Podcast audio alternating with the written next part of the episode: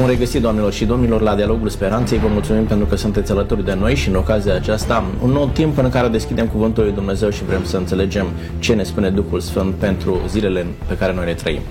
Suntem în studiul Sfintelor Scripturi în uh, cartea lui Isaia, astăzi, capitolul 53. Un capitol foarte cunoscut de către noi, un capitol pe care îl citim cu drag, aducându-ne aminte de jertfa Mântuitorului Iisus Hristos și de actul de dragoste pe care l-a arătat pentru omenire. Însă, capitolul acesta ridică la un moment dat și multe probleme teologice de interpretare, de acceptare a unor dintre creștini sau necreștini. Motiv pentru care vreau să înțelegem capitolul 53 de astăzi prin prisma uh, Sfintelor Scripturi, prin prisma Duhului Sfânt, dar cu ajutorul a doi oameni care studiază Sfânta Scriptură și ne pot spune mult mai mult decât am putea noi înțelege uh, fără ajutorul lor. Avem astăzi alături de noi pe domnul Leha Cionisim, bine ați revenit! Bine v-am găsit! Domnul Leha Cionisim este pastor în Biserica Adventistă de ziua 7, licențiat în teologie. Uh, prezența dumneavoastră aici are menirea de a ne ajuta poate anumite aspecte pe care nu le-am surprins în capitolul acesta până astăzi, motiv pentru care vă mulțumesc pentru că sunteți alături de noi. Și eu vă mulțumesc pentru invitație. Lângă noi este domnul Iosif Moizuc. Bine ați revenit, domnul Iosif. Bine v-am regăsit. Domnul Iosif este pastor în Biserica Baptistă, licențiat și dumnealui în uh, teologie. Am certitudinea că nu sunteți la, la prima abordare a acestui capitol, motiv pentru care experiența dumneavoastră ne va ajuta astăzi să ne creăm o imagine de ansamblu și să vedem ce uh, ne spune Isaia 53. Vă mulțumesc tare mult pentru că sunteți aici. Cu bucurie. Domnilor, haideți să plecăm uh, în Isaia 53 de la ideea aceasta a înțelegerii uh, mesajului de aici și în mod special a descoperirii cine este personajul central, principal a acestui capitol. Da? Vă rog, domnul Lehaci, despre cine vorbește Isaia, capitolul 53? Dacă ne uităm la poemul acesta mesianic, așa cum îl considerăm noi creștinii, el vorbește despre robul Domnului care pentru noi în interpretarea creștină îl reprezintă pe Hristos, pe Domnul Isus Hristos, care uh, s-a întrupat în uh, lumea noastră, Mesia, cel profetizat în, în Vechiul Testament. De fapt, uh, Isaia 53 reprezintă o profeție mesianică într-o formă poetică, în care ne arată, de fapt, uh, latura aceasta neașteptată, sau neprimite de către contemporanii Domnului Isus Hristos, de către evrei, uh, latura suferinței, a sacrificiului, uh, dimensiunea și tabloul Golgotei, care este foarte frumos, e o previziune, este o profeție, este uh, o anticipare a suferințelor lui Mesia, pe care, interesant, oamenii nu le-au înțeles. Și cu toate acestea, aici vedem, de fapt, desfășurarea și prezentarea planului de mântuire care, de fapt, observați, Isaia 53 nu se referă numai la Noul Testament, la venirea lui Mesia, ci uh, simbolurile aduse de aici, mielul uh, sacrificat, aceste simboluri, aceste metafore Uh, fac aluzie și la jertfa pascală, la servicii, la, la ritualurile, la toate jertfele pe care le aduceau poporul Israel, care arătau de fapt această jertfă substitutivă. De fapt aici îl avem pe robul Domnului prezentat, care poartă păcatele oamenilor și care în cele din urmă aduce mântuire, aduce vindecare uh, și este foarte frumos amintit aici de va vedea o sămânță bună de urmaș, adică va vedea uh, rezultate, adică actul acesta de sacrificiu, de suferință, de trădare în același timp, în cele din urmă va aduce la mântuirea omenirii. Am înțeles, mulțumesc mult. Deci, a, ceea ce prezintă Isaia 53, cumva îi găsește acasă pe cei din Vechiul Testament, da? Ei aveau practica aceasta a jertfelor, aduceau jertfele acestea pentru iertarea păcatelor și capitolul 53 aduce aminte despre o astfel de jertfă. Dar de la ceea ce se întâmpla la curtul întâlnirii, mai târziu la templu, uh, pentru jertfele acestea, în a identifica în capitolul acesta pe Isus Hristos, avem suficiente elemente, uh, domnul Iosif, ca să înțelegem că personajul central este Isus Hristos, de ce anume ne putem lega ca să putem să-L găsim pe Hristos în, uh, pasajul acesta. Este foarte adevărat că răspunsul cunoscut de toată creștinătatea vis-a-vis de capitolul 53 din Isaia uh, este cel dat de, uh, de colegul meu și anume uh, pasajul acesta în mod profetic vorbește despre Domnul Isus Hristos. Dar până să ajungem la răspunsul acesta, trebuie făcută o analiză a ceea ce spune pasajul, pentru că sunt unii care vor, spun că nu vorbește despre Domnul Isus. De exemplu, israeliții nu recunosc persoana Domnului Iisus Hristos ca fiind uh, Mesia cel profețit uh, și în pasajul acesta ei se regăsesc pe ei înșiși. Uh, cumva cred că pasajul vorbește chiar despre poporul Israel. Și atunci trebuie făcut o analiză exact cum spuneați dumneavoastră. Și când mă uit în pasaj, văd că personajul despre care se vorbește este numit aici ca fiind brațul Domnului. Ni se spune despre el că a crescut înaintea lui Dumnezeu ca o odraslă slavă. Ni se spune că este lăstarul care iese dintr-un pământ uscat. Uh, și lucrurile acestea pot fi trimise înspre poporul Israel.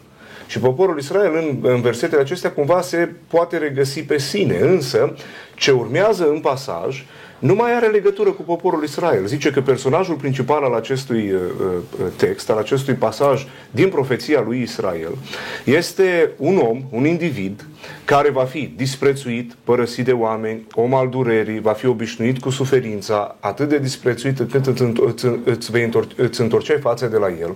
Apoi, nu va fi băgat în, sea, în seamă de poporul Israel și de omenire. Uh-huh. Continuă pasajul și spune, omul ăsta a luat asupra lui suferințele noastre uh, și uh, pentru un israelit uh, ar putea fi suferințele poporului Israel, le, le ia personajul acesta asupra lui, le poartă și pasajul spune, noi am crezut că este pedepsit, lovit de Dumnezeu și smerit. Și continuă imaginea aceasta, mielul lui Dumnezeu, cel care va vedea o sămânță de urmaș, cel care a făcut jertfă de ispășire pentru noi și dintr-o dată când analizăm aceste lucruri, nu mai, nu mai, nu mai regăsim pe Israel aici. Trebuie să fie vorba despre altcineva.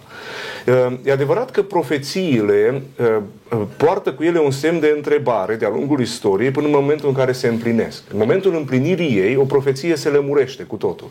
Și în momentul în care a venit Domnul Isus Hristos, Fiul lui Dumnezeu care s-a întrupat, a luat asupra lui păcatele întregii omeniri, el nevinovat, a murit, a suferit uh, în locul nostru, s-a întâmplat această uh, jertfă substitutivă. Dintr-o dată, când ne uităm înapoi în pasajul din Isaia 53, spunem, a, la asta se referă Se face Isaia. lumină. Se face lumină, dintr-o dată. Și în sensul acesta, poporul Israel și alții care poate nu-L văd pe Hristos în textul acesta, ei trebuie să facă o analiză onestă clară, cinstită și vor vedea că pasajul acesta nu se poate referi la niciun alt personaj din istorie până la Mesia, nu se poate referi nici la poporul Israel, pentru că aduce niște elemente pe care Israel nu le poate uh, suporta, nu le poate trăi. Israelul nu poate să facă jertfă pentru nimeni altcineva. Israelul este păcătos. Și atunci uh, se face lumină în momentul în care profeția lui Isaia își găsește împlinirea în persoana Domnului Isus Hristos. Și într-adevăr, analiza aceasta ne cere, ne cheamă. Analiza aceasta ne cere să stăm pe Scriptură. Dar, într-un mod onest, cinstit cu Biblia, descoperim cum privirea ne este trimisă cu sute de ani înainte înspre Mântuitorul, înspre Domnul Isus Hristos. În mod cert, un popor nu și putea asuma păcatele întregii omeniri. Da? Exact. Nici ale lui însuși. Și dacă este să analizăm uh, relația dintre poporul Israel și celelalte popoare, cu atât mai puțin ne dăm seama că Israelul nu și-a asumat vreodată da? Da, ce vrea să intră într-o polemic, polemică de, de felul acesta cu cineva care ține mai mult uh, deci, la această părere. E, ideea este următoarea, domnilor. Este foarte important să vedem ce reprezintă capitolul acesta și cred că ne ajută mai mult a, decât a ne duce în zona aceasta de, de polemică. A, ce reprezintă capitolul acesta pentru bisericile creștine de astăzi? Care este impactul pe care capitolul acesta îl creează în bisericile dumneavoastră? Da? Sunteți doi pastori a două biserici neoprotestante în care capitolul din Isaia 53 știu că este suficient de folosit, da? În liturgică, poate chiar în anumite ocazii speciale și mă refer aici la ocazia de Sfânta Cină. Încercați să ne spuneți, domnul Lehaci, ce înseamnă pentru biserica dumneavoastră, pentru liturgica din biserica dumneavoastră, Isaia 53, ce impact creează? Uh, în primul rând, reprezintă pentru noi una dintre cele mai importante profeții mesianice uh, care ne arată ce a făcut uh, Hristos, ce a făcut Mesia și ne arată E, e foarte interesant. Uitați-vă, am amintit, am amintit colegul meu anumite aspecte. Sunt niște atribute de aici pe care nu le putem aplica la oameni. De fapt, același lucru ne spune și Isaia, capitolul 9. Același lucru ne spune și Daniel, capitolul 9, unde e o altă profeție care vorbește despre un Mesia care va fi zdrobit, tăiat, carat termenul ebraic. Deci sunt niște imagini, episoadele acestea prezintă niște imagini, un tablou care nu poate fi aplicat în dreptul unui om.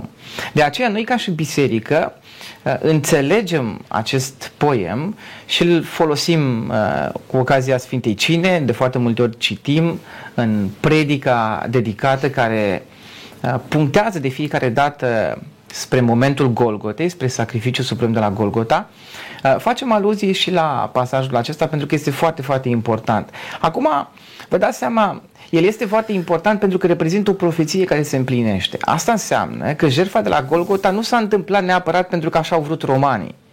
Și pentru că Isus Hristos a fost crucificat uh, pe nedrept uh, de către niște oameni răi, ci acest pasaj prezintă o profeție care se împlinește întru totul și Isus își asumă el își asumă această profeție și rolul acesta de rob al Domnului.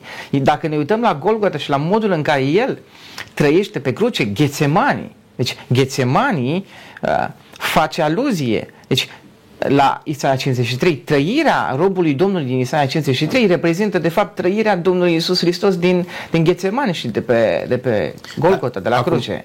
Nu înțelegem că Isaia 53 generează crucea, da? ci mai degrabă an, vorbește despre ceea ce urmează să se întâmple. Și da? Așa cum nu romanii au, nu din cauza lor, dar nici Isaia 53 face parte din actul de mântuire a lui Dumnezeu.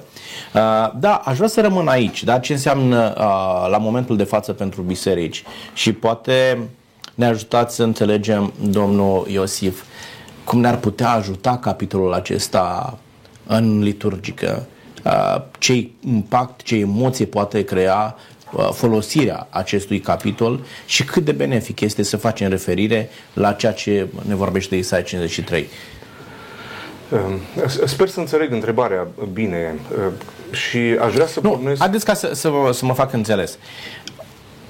Unii acceptă, alții nu acceptă. Da, lumea se împarte um, pe palierile acestea. Unii acceptă Isaia 53, unii le interpretează într-un fel, alții le interpretează altfel. Dar ce înseamnă la momentul de față pentru o biserică neoprotestantă Isaia 53, okay. da? Uh, este un pasaj, pentru că în Scriptură găsim multe pasaje pe care uh, o anumită biserică le folosește mai mult, le iubește mai mult, se regăsește acolo. Da? Ce înseamnă da. din perspectiva da. aceasta este 53? Înțeleg și chiar așa aș vrut să încep, în sensul în care în, în Biserica Baptistă noi nu oferim uh, valoare mai mare de inspirație unui anumit pasaj din Scriptură și alte texte cumva sunt inferioare. Nici de cum. Corect. Uh, de aceea nici nu ne permitem să adăugăm sau să scoatem din Cuvântul lui Dumnezeu, chiar dacă poate unii de-a lungul istoriei uh, având o teologie greșită, și-au permis să adauge anumite cuvinte sau chiar să scoată anumite cuvinte. Chiar și în România avem uh, traducerile unor biserici care au scos efectiv versete întregi din Scriptură și uh, ori au făcut acolo o notă mică, nu-i conform cu teologia noastră și atunci scoatem, uh, sau pur și simplu au lăsat așa să descopere alții. Și în sensul acesta, uh, mișcarea protestantă, mișcarea neoprotestantă, dar mișcarea asta de, de reformă, uh, a avut în centrul ei o uh, seriozitate pentru integritatea Bibliei. Și uh, noi astăzi, ca și biserici baptiste, căutăm să rămânem credincioși uh, textului scris, așa cum este el scris, fără să adăugăm, fără să scoatem. În sensul ăsta, Isaia 53 nu este mai important decât alte pasaje din Scriptură. Este la fel de important ca toată Scriptura. Însă, în sens de mesaj, într-adevăr, există câteva pasaje specifice despre Mesia. Iar Isaia 53 este un asemenea loc. Uh, în mod deosebit în a doua parte, pentru că în a doua parte se vorbește despre uh, groapa lui Mesia, care va fi pus între cei răi, mormântul lui, la un loc cu cel bogat, Și știm din istoria Domnului Isus că n-a avut mormânt, Iosif din Arimatea, un om bogat, i-a dat mormântul său care n-a, nu fusese folosit de, știu eu, vreun strămoș de-a lui înainte. Continuă pasajul și spune că a fost zdrobit prin suferință de Domnul, dar din pricina nu a păcatului sau din pricina poporului, însă, ce e interesant la Isaia 53, se vorbește despre înviere. Zice, ă, își va da viața ca jertfă pentru păcat, dar va vedea o sămânță de urmaș. Adică personajul principal de aici este cel care va birui moartea și va învia. Cine a făcut asta în istorie? Doar Domnul Isus Hristos. În sensul acesta, pasajul, ă, da, este important alături de alte pasaje mesianice, dar în sensul uh, uh, importanței lui în liturghie sau importanței lui în citirea în, de către credincioși, el este la fel de important ca toată Scriptura. Și noi îndemnăm pe credincioși să citească toată Scriptura. Însă, în momentul cinei, de exemplu, cum făceați dumneavoastră referire, dar este un pasaj pe care îl citim deseori. Pentru că uh, ar fi ciudat, nu la cina Domnului, să citim despre, știu, creșterea copiilor. Ei, nu, e puțin da, ciudat. Adică e un da. pasaj pe care Specific. îl folosiți la o ocazia în care vorbim despre jertfa lui Isus Hristos. Exact. Da? Despre Da. asta este vorba. În Și ideea că are în el o, o, o sensibilitate. Nu te Exact. poți apropia cu bocancii de pasajul ăsta. Trebuie să te apropii cu smerenie și cu, uh, cu o inimă aleasă, uh, mai ales la momentul cinei. Adică creștinii se regăsesc aici, da? Uh, înțeleg lucrarea lui Isus Hristos prin pasajul acesta.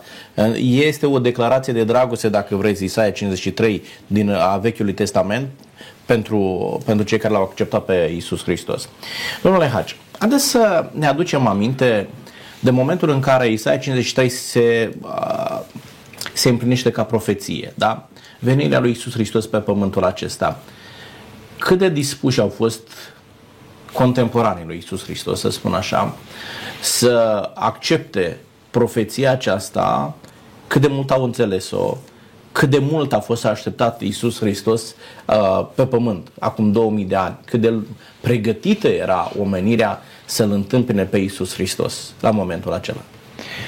Acum, în momentul în care vorbim despre împlinirea profeției cu privire la venirea lui Mesia, e foarte, foarte important să vedem și alte profeții care vorbeau totuși despre un Mesia care va restaura împărăția regatului Israel, va face reforme, va alunga pe vrăjmași, va, va întruni regatul. Mesia era um, urmașul lui David care avea să restaurească împărăția. Vedeți dumneavoastră, în momentul în care vorbim despre asemenea profeții mesianice, uh, ele sunt privite din diferite unghiuri. Uh, unele dintre ele vorbesc despre un Mesia uh, glorios. Uh, și noi am înțeles astăzi și creștinii noi explicăm aceste pasaje uh, din perspectiva a, a venirii lui Isus a doua oară. Deci despre a doua venire a lui Isus Hristos, unde El într-adevăr va veni în glorie. Dar acum, vedeți, e foarte interesant să înțelegem și faptul că în momentul acela profeții și unii dintre oamenii din Vechiul Testament n-au văzut, adică cred că ne ajută imaginea aceasta, ești pe munte și pe un munte vezi celălalt munte, celălalt vârf, dar nu vezi și valea. Tocmai această vale n-au reușit să o înțeleagă toți profeții și poate contemporanii Domnului Isus Hristos. Ei, în momentul în care au venit, a venit Mesia și așteptau, deci uitați-vă că Barnaba este un revoluționar, el are oarecare pretenție mesianică. În timpul lui Isus, înainte de a veni Isus, au fost alte personaje care au pretins ca un rol mesianic. Zeloții erau antinaționaliști, uh, uh, antiromani, scuzați-mă, naționaliști convinși. Uh, erau uh, ucenicii Domnului Isus, Ioan, Petru, iarăși, și aveau oarecare așteptare. Ei, ei s-au atașat, ei erau niște pescari între ei și s-au atașat acestui învățător pentru că l-au considerat că este Mesia.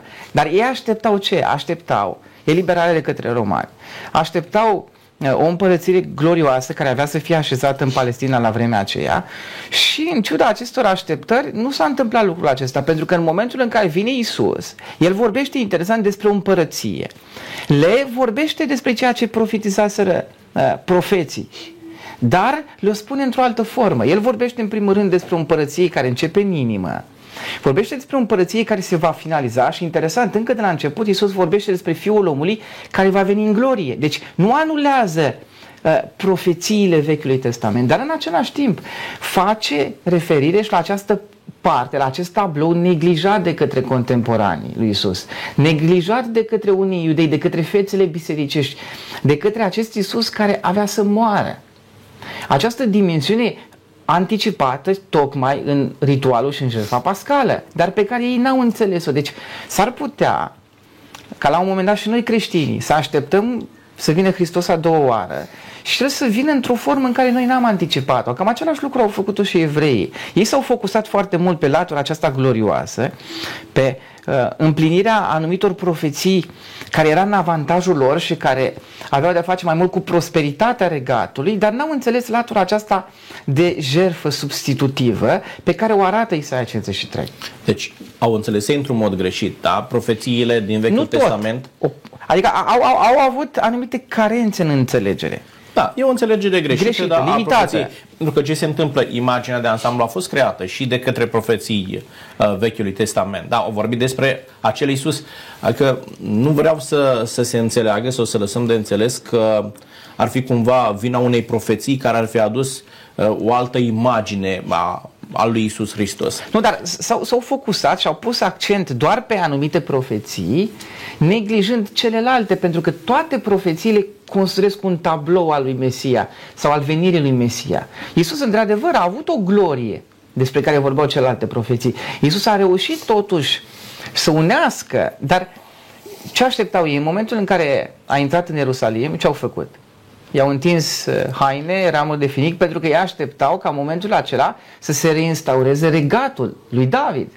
Uitați-vă la, la cei care erau vindecați, demonii, unii dintre posedați de demoni. Ce spuneau ei? Tu ești fiul lui David sau fiul lui Dumnezeu. Da. Bun, uh, vreau să abordăm și, și aspectul acesta. Dar un lucru este cert, în momentul în care Hristos a venit pe pământul acesta, oamenii nu erau pregătiți să-L primească pe acel Iisus pe care noi îl înțelegem și îl slujim, uh, căruia ne închinăm astăzi. Da? Uh, Ei așteptau altceva. Nu toți. Da? Au fost și unii care l-au înțeles? Da, de exemplu, da?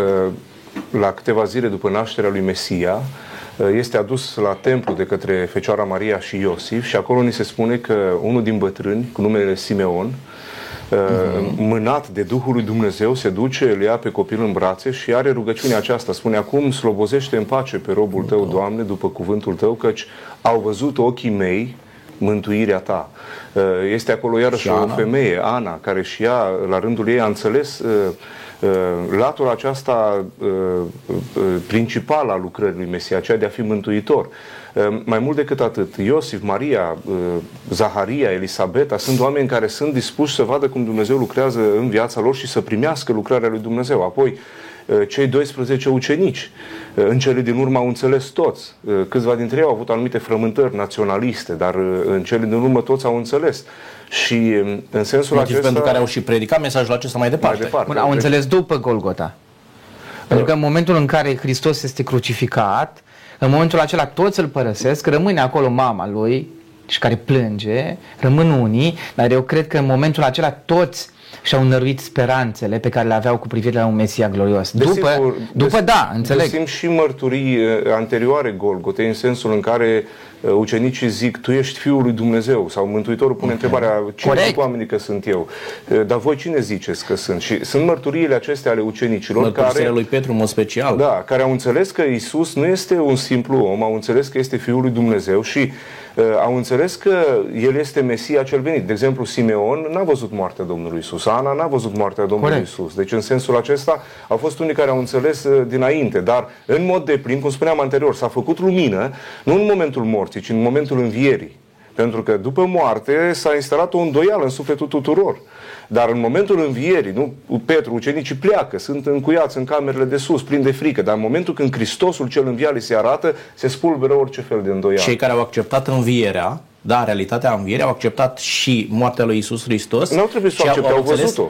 Au înțeles? Noi o acceptăm astăzi, dar ei da. au văzut în carne și oase da. pe Hristos. Ideea este că nu toată lumea a acceptat atunci că Hristos a înviat. Unii au spus că l-au furat, unii au avut alte, dar cei da. care au acceptat realitatea învierii, au acceptat moartea și partea aceasta de profeție mesianică.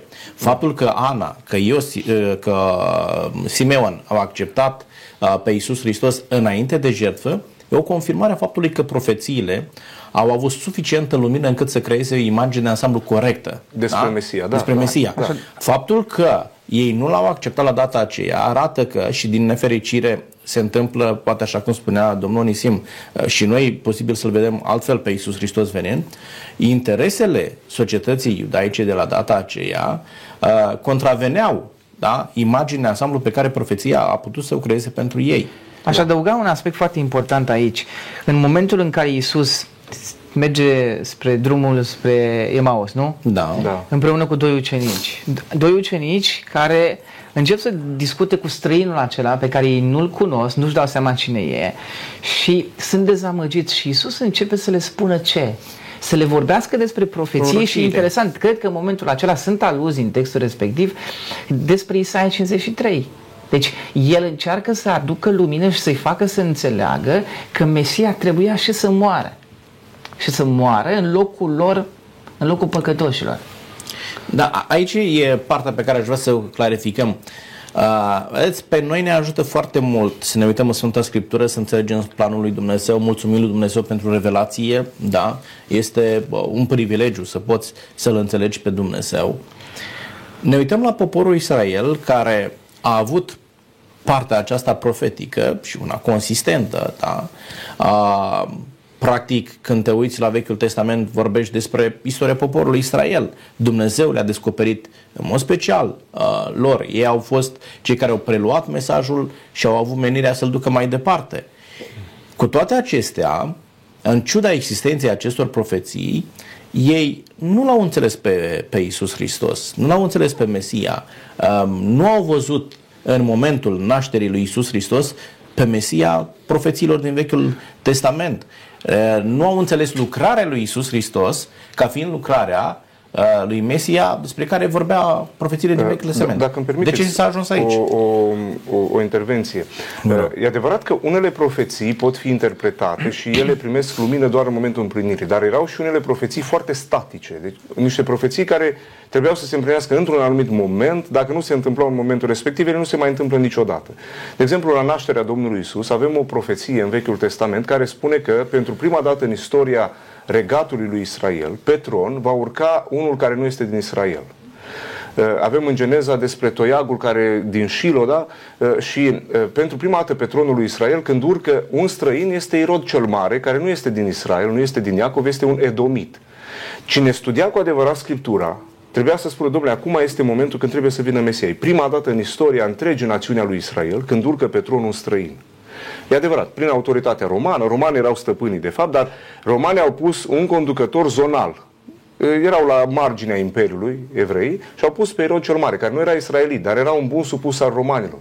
Unul care studia bine și cinstit uh, profețiile trebuia să spună, acum este momentul când trebuie să vină Mesia. Nu? O altă profeție clară, simplă, când au venit magii, unde trebuie să nască împăratul? Ăștia știau toți, în Betleemul din Iudeea.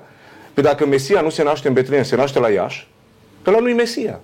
Ceva uh, asemănător se întâmplă cu moartea Domnului Isus. Avem profeții care spun Mesia trebuie să moară, nu pentru păcatele lui, pentru păcatele întregii omeniri. Și avem profeții în Psalmul 22, în Isaia 53 și în alte părți din Scriptură, care spun clar că menirea lui Mesia, Mântuitorului, nu este să vină să facă un regat pământean în, cu capitala la Ierusalim, nu, ci menirea lui este să vină, să ia asupra lui păcatele întregii omeniri. Imaginea este a mierului pascal, din ritualul uh, iudaic. Dar dacă Mesia nu muria pentru păcatele întregii omenire, nu era Mesia. O altă profeție, voalată în Scriptură, dar o găsim în câteva locuri, este că El va învia din morți. Motivația este că El e Dumnezeu, El nu poate să rămână în moarte. El biruiește moartea, o calcă cu moartea călcând peste ea. Și avem profeție și în Isaia 53 că El va învia. Iarăși un semn al lui Mesia. Dacă nu a înviat din morți, El nu este Mesia. De exemplu, uh, Mohamed, da? A murit în mormânt acolo. Mergem la unde el îngropat și ăștia toți se închină. La ce? La un, niște oase moarte. Ăla nu-i Mesia. N-are puterea de a mântui pe nimeni. Singurul care a biruit moartea și mormântul, Mesia profețit în Vechiul Testament, este Hristosul născut la Betleem în timpul respectiv profețit doar în momentul, doar în, în secvența aceea de timp se putea naște Mesia. Dacă astăzi s-ar naște unul și ar spune eu sunt Mesia, noi îl contestăm cu Biblia în mână. Și îl contestăm și înaintea evreilor. Băi, oameni buni, Biblia spune că Mesia din cărțile voastre sfinte se va naște în momentul în care se va ridica pentru prima dată pe tronul lui Israel un străin. Când a fost asta? Erou cel mare. Bun, sunt foarte multe profeții care ne trimit acolo. Sunt calcule matematice care ne duc la, la Isus. Dacă te gândești la cartea lui Daniel, Daniel 2, Daniel 9, Daniel 7, da, da, da. care te duc da. acolo.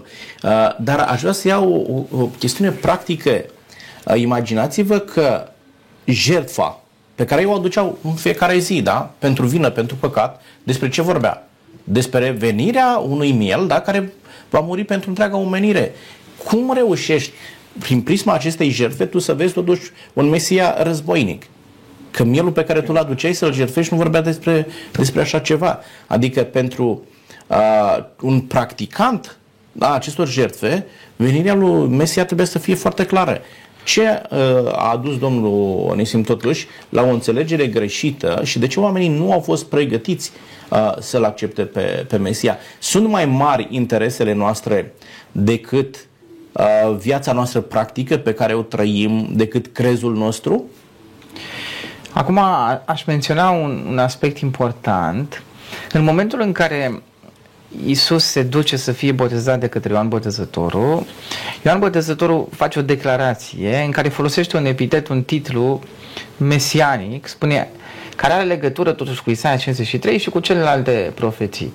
Acesta este mielul lui Dumnezeu care ridică păcatele lumii. Deci e evocată prin acest titlu uh, toată această profeție pe care o discutăm noi, poemul acesta uh, descris în Isaia 53, însă și altele. Și cu toate acestea, haideți să ne uităm la Ioan Botezătorul, care la un moment dat are și el aceeași soartă și trece prin experiența pe care robul Domnului avea să o treacă. Și el moare și este decapitat în temniță și la un moment dat vine și trimite ucenicii lui să-l întrebe pe Isus, tu ești acela care are să vină sau să așteptăm pe da, Are un moment altul. de dezamăgire, dar are un moment Corect. de cădere. Uh, asta de fapt ne arată cât de ușor putem fi noi oameni duși într-o înțelegere greșită. Acum aș vrea să menționez un alt aspect. Anumite profeții condiționate din Isaia, care privesc gloria regatului Israel și alte profeții, nu s-au împlinit. De ce? Au fost și anumite profeții condiționate și cred că la un moment dat, nu e o problemă, nu e o problemă teologică să facă această declarație, Dumnezeu își schimbă de multe ori și perspectiva. Dumnezeu își schimbă atitudinea. Dumnezeu a ales să nu împlinească anumite profeții condiționate din Vechiul Testament, care priveau tocmai această glorie pentru că Israel n-a fost pregătit. Deci Israel n-a întrunit întru totul. Probabil că împărăția și regatul lui David ar fi trebuit, potrivit acestor profeții condiționate din Isaia, în special să se împlinească. Da, n-aș zice că Dumnezeu își schimbă perspectiva, ci mai degrabă Dumnezeu lucrează cu două metode de lucru. Dacă vorbim da, despre o Dumnezeu are condiționată. o, o mie de căi și o aplică pe cealaltă. Era condiționată, era condiționată de ascultare. Deci aceste profeții glorioase care priveau restaurarea regatului erau condiționate de răspunsul dat de popor. Și de aceea el nu se întâmplă. Acum, Cred totuși și am amintit colegul meu două, două personaje, Ana și uh, Simeon, Simeon, care, vedeți totuși, că au înțeles și nu sunt singurele, da? Nu sunt singure. Au, pe Ioan și au înțeles, au înțeles că e timpul oportun și este momentul când avea să vină Mesia. Deci Dumnezeu a oferit suficiente dovezi pentru ca contemporanii lui Mesia contemporanii lui Hristos de atunci să înțeleagă. Și cred că mulți au înțeles. Da, fără doar și poate... Dar nu tot. Asta e foarte important. N-au înțeles tot tabloul. Asta aici trebuie să subliniem, fără doar și poate, Scriptura ne-a oferit și a oferit și pentru ei suficiente informații încât ei să-L poată înțelege într-un mod corect pe Isus Hristos. Uh, la fel, Scriptura oferă suficiente informații încât noi să-L înțelegem corect pe Isus Hristos și să-L așteptăm pe Isus Hristos așa cum ne-L descoperă uh, Sfânta Scriptură. Dacă omenirea din timpul revenirii lui Isus Hristos, nu-L va înțelege pe Isus Hristos, este o problemă la noi și nu la, la revelație, da? Așa cum s-a întâmplat și prima, prima venire. Dar nu, nu doar din timpul revenirii, pentru că Hristos a venit odată, mesajul Evangheliei, noi îl trăim astăzi, trăim în, în perioada de, de, de, de timp da. când se predică Evanghelia. și uh, degeaba îl vei vedea pe Hristos în ziua judecății finale și vei spune, o, Doamne, Tu ai fost. Degeaba, dacă tu acum nu-L recunoști din Scriptură, dacă nu înțelegi mesajul Lui și mesajul Lui este El a murit pentru tine, pentru iertarea păcatelor tale și te cheamă la pocăință. Deci dumneavoastră ziceți că este nevoie totuși de o pregătire prealabilă, da? Este vremea mântuirii. La a doua venire a lui Hristos nu va, nu va mai fi mântuire. La a doua venire a lui Hristos, Hristos vine cu judecată. El a venit cu mântuire. Acum e vremea mântuirii când să-ți rezolvi problema înainte de judecată. Dacă nu ți-ai rezolvat-o, Până atunci, da, te vei întâlni cu Hristos. Atunci nu se mai poate face Îl vei vedea că tot ce a spus Biblia este adevărat, dar atunci tu nu mai poți face nimic. Am înțeles. De ce a venit totuși Iisus Hristos să moară, domnul Lehaci? Nu se putea găsi o altă soluție prin care omenirea să fie salvată? Era neapărat nevoie să moară Iisus Hristos? Da, e, e o întrebare foarte dificilă, însă Scriptura ne oferă răspuns la această întrebare. În momentul în care Adam și cu Eva refuză să asculte de porunca divină și păcătuiesc, cad sub condamnarea păcatului, în momentul acela Dumnezeu, observați, Uh, nu e luat pe nepregătite. Dumnezeu are soluția și Apostolul Pavel în Noul Testament ne vorbește despre faptul că a fost un plan de mântuire întemeiat din veșnicie. Deci a fost în Dumnezeu planul acela care prevedea că în cazul în care oamenii nu vor asculta de Dumnezeu și vor încălca legea divină, pentru că este totul, totul are de a face cu legea divină care reprezintă fundamentul guvernării sale. În momentul acela avea să vină Hristos și Hristos care reprezintă e Fiul lui Dumnezeu a ales deci el a ales să se întrupeze a, și a asumat rolul acesta de mântuitor să vină de rob suferind și să moară pentru păcătos. Adică să moară în locul păcătosului. De ce? Pentru că nu putea fi anulată legea lui Dumnezeu, principiul dragostei lui Dumnezeu. Deci, în momentul în care Lucifer așa cum este descris în Apocalipsa, capitolul 12, în Isaia, capitolul 14, care s-a răzvrătit, este heruvimul căzut, care se răzvrătește împotriva lui Dumnezeu și îl acuză tocmai pe Hristos. Deci acuzațiile au fost față de Hristos și față de Dumnezeu. În momentul acela, Hristos își asumă rolul acesta de a veni și de a arăta iubirea lui Dumnezeu, de a arăta că Dumnezeu într-adevăr iubește și e dispus să moară, să sufere și în cele din urmă să fie jertfa substitutivă pentru păcătos. Uh, mulțumesc. Vreau să mă leg de, de ultima dumneavoastră sintagmă, ați folosit și dumneavoastră, jertfa substitutivă. Ajutați-ne să înțelegem mai mult ce înseamnă jertfa aceasta substitutivă, domnul Substitutiv adică în locul cuiva. Așa. Cuiva în care este cui? incapabil să plătească, cuiva care nu poate, cuiva care nu are niciun fel de Uh, putere, calitate, drept să poată împlini cererea respectivă. Uh, Cine ar fi trebuit să moară? Și atunci trebuie, uh, omul ar fi trebuit să moară, pentru că omul este cel care a păcătuit. Hristos n-a păcătuit, Hristos este neprihănit, Dumnezeu adevărat din Dumnezeu adevărat, intră în lume printr-o naștere miraculoasă, printr-o concepție miraculoasă mai degrabă, că nașterea a fost ca oricui, dar concepția a fost miraculoasă, fără de bărbat, o fecioară, uh, se pogoară Duhul Sfânt peste ea și rămâne însărcinată, se vede aici minunea lui Dumnezeu. Și uh, Hristos ia uh, chip de om, dar fără de păcat trăiește plin de har și de adevăr printre noi și vine momentul substituirii, iar imaginea este imaginea din Vechiul Testament a mielului. Lua un miel de parte bărbătească, fără de cusur, fără vine. Era un simplu animal. Ce păcat să facă animalul? Dar oamenii veneau și spuneau, Doamne, noi am păcătuit, noi am mințit, noi am făcut toate păcatele și apoi spuneau să moară mielul în locul nostru. Și Dumnezeu a dat rânduiala asta și era tăiat gâtul mielului, curgea sângele nevinovat al mielului în locul poporului vinovat. Și este o imagine care vorbește acolo despre rolul lui Mesia. De asta Ioan Botezătorul când îl vede zice, iată mielul lui Dumnezeu, nu care acoperă pentru un an, doi, trei, ci un mielul lui Dumnezeu care ridică pentru totdeauna de peste oameni păcatele uh, lor, păcatul, care ridică de peste noi păcatul omenirii. Și uh, imaginea aceasta, uh, asta înseamnă substituit, adică noi care nu puteam plăti, dacă am fi plătit, noi am fi murit, am fi fost sub mânia lui Dumnezeu pentru toată veșnicia. A venit El, mielul lui Dumnezeu, dar n-a mai fost adus cu forța. ca un miel, ca un animal fără uh, conștiință, fără rațiune. Nu, ci El, Dumnezeu adevărat din Dumnezeu adevărat, a spus jertfa mieilor, a taurilor, a bisericilor, a ce fac ei, nu ține pentru veșnicie. Și atunci a venit El de bună voie, înțelegând neputința noastră. Ne-a iubit și a luat asupra Lui nelegiurile noastre și a murit pentru noi. Asta e mesajul Evangheliei, de fapt. Asta înseamnă substituit. Cineva care a avut puterea, iubirea și a luat asupra lui păcatul nostru. Și plata păcatului este moartea, da? În momentul în care omul a păcătuit trebuia să moară, însă Dumnezeu a spus, uite, eu mă ofer să, să mor în locul tău. Da. Și vreau să clarificăm lucrul acesta. Faptul că Hristos a venit pe pământul acesta, prezența lui aici este o trimitere a Tatălui, pentru că găsim și formularea aceasta Tatăl l-a forțat Tatăl să, să ajungă aici Iisus Hristos? În ce condiții a ajuns ca Hristos să moară pentru, pentru oameni? Da, nu sună bine, nu? L-a forțat Tatăl. Da? Dar aș vrea să clarificăm pentru că în, în mintea unor oameni există ideea aceasta Tatăl ar fi trimis și din momentul în care el s-a jertfit l-a și îndumnezeit da? da? Și că Dumnezeu ar fi de acolo. Și e un lucru pe care noi ar trebui să-l clarificăm aici pentru cei care ne urmăresc. Eu vă rog, domnul Nisim, și imediat uh, nu vă uitați ce vreți să spuneți. Deci, în, în toată activitatea Domnului Isus Hristos, El își asumă rolul acesta de a se supune Tatălui. Dar asta nu înseamnă că a fost uh, trimis cu forța. Uh, el a venit din drag, spune că fi, fiindcă atât de mult a iubit Dumnezeu lumea, că a dat pe singurul Fiu.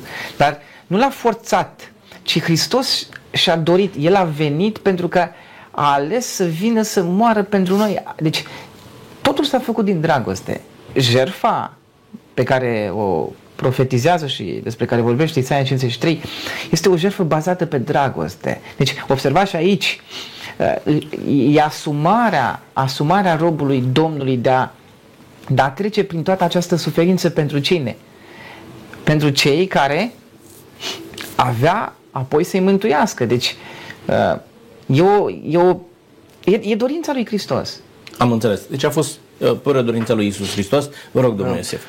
Întrebarea uh, rămâne cumva și sub nota puțin amuzantă, pentru că cine, cine adresează întrebare cu termenii ăștia, la forța Dumnezeu, nu înțelege de fapt Dumnezeu, ce înseamnă Dumnezeirea, nu, nu înțelege Trinitatea. Iubirea. Noi credem că Dumnezeu este unul singur, dar a cărui uh, ființă se manifestă în trei persoane, Tatăl, Fiul și Duhul Sfânt. Sunt coegali, coeterni, uh, în putere, în știință, nu există inferior în, în Dumnezeu. Sunt pe același, dar uh, noi ca să putem cumva înțelege dinamica asta care are loc în Dumnezeu, deseori vorbim așa, Tatăl, Fiul și Duhul Sfânt și încercăm cumva să dăm valori ierarhice, dar nu există în Dumnezeu valori ierarhice. Ceea ce Tatăl gândește, Fiul gândește la fel, ceea ce Tatăl iubește, Duhul iubește la fel și există această frumusețe în Trinitate, uh, în Dumnezeu, care este unul singur. Noi nu credem în trei Dumnezei, ci credem într-un singur Dumnezeu. Manifestat singur, în trei persoane. Dar manifestat în trei persoane. Și vorbind despre uh, l-a forțat Tatăl pe Fiul, este o uh, uh, contradicție Adică în ceea ce zice Hristos, un paradox. Tatăl m-a da. trimis. Da? Poate fi văzut da. în felul acesta? Uh, cred că este vorba de limbaj, în așa fel încât noi să înțelegem și limbajul Scripturii trebuie să fie coborât la noi. Adică dacă uh, vrem să înțelegem mesajul, trebuie să-l vorbească Dumnezeu pe limba noastră. Și mai degrabă Iisus Hristos nu a venit fără voia Tatălui, da? Exact. Putem înțelege în, în formula da. aceasta. Adică a fost o voință comună. Comună, exact, Da? da. Ca Iisus Hristos să vină aici. Și o dragoste comună și o iubire comună și o, o, o asumare comună. E adevărat că întrupat a fost uh, uh, fiul întrupat. Și aici se vede iarăși o taină frumoasă în ceea ce înseamnă Dumnezeu, dar uh, nu a existat nici de cum o, o, uh, un dezacord, ci o, o uh, armonie de plină în lucrarea de mântuire a omului în ceea ce privește pe Dumnezeu. Uh, vis-a-vis de, de lucrul acesta, uh, noi, noi trebuie să fim convinși că uh, sau am putea spune chiar la un moment dat că în jertfa Domnului Isus Hristos se regăsește toată Dumnezeirea. Chiar dacă în mod vizibil, se, noi vedem pe Fiul murind, sau teologic, sau biblic, îl vedem pe Fiul murind, însă acolo este toată voia lui Dumnezeu, toată persoană, toată iubirea lui Dumnezeu manifestată. Nu e doar așa o frântură din Dumnezeu ne iubește și una... Este jertfa Dumnezeirii pentru omenire. Pentru omenire. Da? da. da. Adică cerul s-a sacrificat pentru, Da. pentru omenirea aceasta. Am putea spune că nu l-a trimis cineva, uh, ci mai degrabă dragostea față de oameni l-a determinat pe Iisus Hristos. să L-a și vină, trimis, a da? și venit. Da? Că, Pentru că Biblia vorbește și despre că a fost trimis de Tatăl în limbajul nostru, dar ca Da. să completăm lucrurile spunem da, a fost trimis, dar a și venit. Că nu putem exclude pasajele din Scriptură care spun că uh, a, a, a fost trimis. a fost trimis. Deci nu le putem Dar tocmai asta transmite Iisus Hristos. Când zice am fost trimis de Tatăl, nu a fost decizia unilaterală a lui Iisus Hristos. A fost o decizie comună da, a Dumnezeirii ca Iisus Hristos să vină. În Acesta Dumnezeu este nu sensul, există da? decizii unilaterale. Tocmai. Aici e taina Dumnezeirii. Nu pot exista decizii. Dacă există o decizie unilaterală, știu, a Fiului față de Duhul și de Tatăl, acolo se rupe. Ăla nu-i Dumnezeul Bibliei. Ei, tocmai asta vrea să, să demonstreze, să sublinieze Iisus Hristos, dacă îmi spune Tatăl m-a trimis. Dar am putea să răspundem la întrebarea aceasta ce anume l-a determinat pe Iisus Hristos, că este doar dragostea lui față de oameni, da? Dragostea Dumnezeii față de omenirea uh, căzută în păcat. Domnilor, uh, este o jertfă pe care noi nu o putem cuprinde nici în emisiunea aceasta în cuvintele pe care le, le rostim, uh, dar uneori nu o putem cuprinde nici măcar în înțelegerea noastră. Da? Depășește capacitatea noastră de a înțelege și explica pe deplin jertfa lui Iisus Hristos. Este un monument de, de dragoste pe care Dumnezeirea l-a, arăt, l-a arătat, l-a descoperit uh, pentru omenire. Întrebarea se pune la un moment dat Hristos zice, când va veni Fiul omului, va găsi El credință pe pământ. Vreau să încheiem cu următoarea întrebare. Va reuși jertfa lui Isus Hristos să producă efecte? Vor reuși oamenii să-L înțeleagă, să accepte jertfa lui Isus Hristos și să se lase răscumpărați? Uh, Putem privi cu speranță în jertfa aceasta sau spunem nu l-au înțeles oamenii atunci, nu l-au înțeles de-a, cursul, de-a lungul uh, timpului, uh, nu-l înțeleg nici acum, uh, cine știe dacă va avea efect sau, sau nu. Cu ce imagine plecăm de aici, domnul Lehaci? Cred că jertfa lui Iisus Hristos a avut cel mai mare efect uh, asupra întregului univers.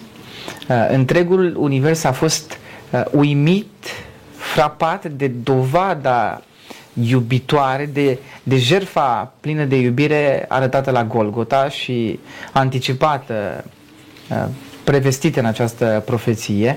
Uh, mă leg de un ultima parte a acestui pasaj, spune aici că prin cunoștința lui, robul meu, cel neprihănit, va pune pe mulți oameni într-o stare după voia lui Dumnezeu. Cred că jertfa lui Iisus Hristos a reușit să schimbe mii și milioane de oameni și încă schimbă. E adevărat că sunt foarte mulți oameni astăzi care nu sunt atinși de Hristos și de această jertfă iubitoare. Acum, fiecare dintre noi și cei care avem un interes față de Scriptură și față de Hristos, am fost atinși de această jertfă. Dacă existăm astăzi și ne numim creștini, asta înseamnă că Hristos și jertfa Lui a avut un mare impact asupra noastră, a avut un impact schimbător, ne-a schimbat inima, ne-a schimbat înspre pocăință și ne-am întors la Dumnezeu. Cred că a avut un mare efect, va avea și cred că cel mai mare efect îl va avea la finalul istoriei acestui pământ, când cu toții, inclusiv diavolul, îngerii, cei răi, cei care s-au răzvrătit împotriva lui Dumnezeu, vor recunoaște că, într-adevăr, această jertfă de la Golgota este dovada supremă de iubire. Mulțumesc. La final, atunci cu toții vor... Vor vedea. Cum este Întrebarea noastră este ușoară și simplă când spuneți dacă a produs efecte. Desigur că a produs efecte, dar întrebarea devine grea dacă m-ați fi întrebat a produs efectele. Dorite. Dorite sau intenționate în planul lui Dumnezeu și aici intrăm într-o discuție Asta foarte era largă. întrebarea, da? Asta era Intrăm întrebarea. într-o, Dacă a produs într-o discuție despre efectul dorit de predestinare Dumnezeu. sau nu, despre uh, determinism, Nu, predeterminism. nu e nevoie să intrăm, Uh, suntem pe final de De asta emisiune, doar spun, ca și uh, concluzie. uh, Cred că aș avea, uh, s- uh, cum să spun, uh, smerenia să zic că nu este timp suficient să putem răspunde la o asemenea întrebare, dar dacă ar fi să spun ce spune Biblia, cred că efectul intenționat de Dumnezeu s-a împlinit 100% fără niciun dram de îndoială. Mulțumesc tare frumos. Domnilor, vă mulțumesc pentru prezența dumneavoastră în emisiune. Aș vrea să transmitem și către cei care ne urmăresc ceea ce a reușit să schimbe omenirea pe deplin este doar jertfa lui Isus Hristos. O omenire care era în pragul pierzării ca decizie personală și ca alegere a păcatului a fost și a putut fi salvată exclusiv prin jertfa lui Isus Hristos. Chiar dacă uneori ni se pare că nu sunt suficienți oameni care acceptă jertfa aceasta, trebuie să trăim convingerea că omenirea aceasta va fi salvată de jertfa lui Isus Hristos. A produs efectul pe care Dumnezeu și l-a dorit. În momentul în care Hristos a venit pe pământul acesta, a știut foarte bine ce face, a știut care va fi efectul, de aceea spune va vedea rodul muncii sufletului său și se va înviora. Acesta a fost și convingerea aceasta a constituit și mobilul care l-a determinat să vină, să moară, să sufere. De aceea puneți-vă încredere în jertfa lui Isus Hristos, trăiți bucuria mântuirii prin intermediul jertfei Mântuitorului și trăiți ziua de astăzi ca oameni mântuiți în Isus Hristos. Vă mulțumesc pentru că ați fost alături de noi. Până data viitoare, Dumnezeu cu noi. La revedere!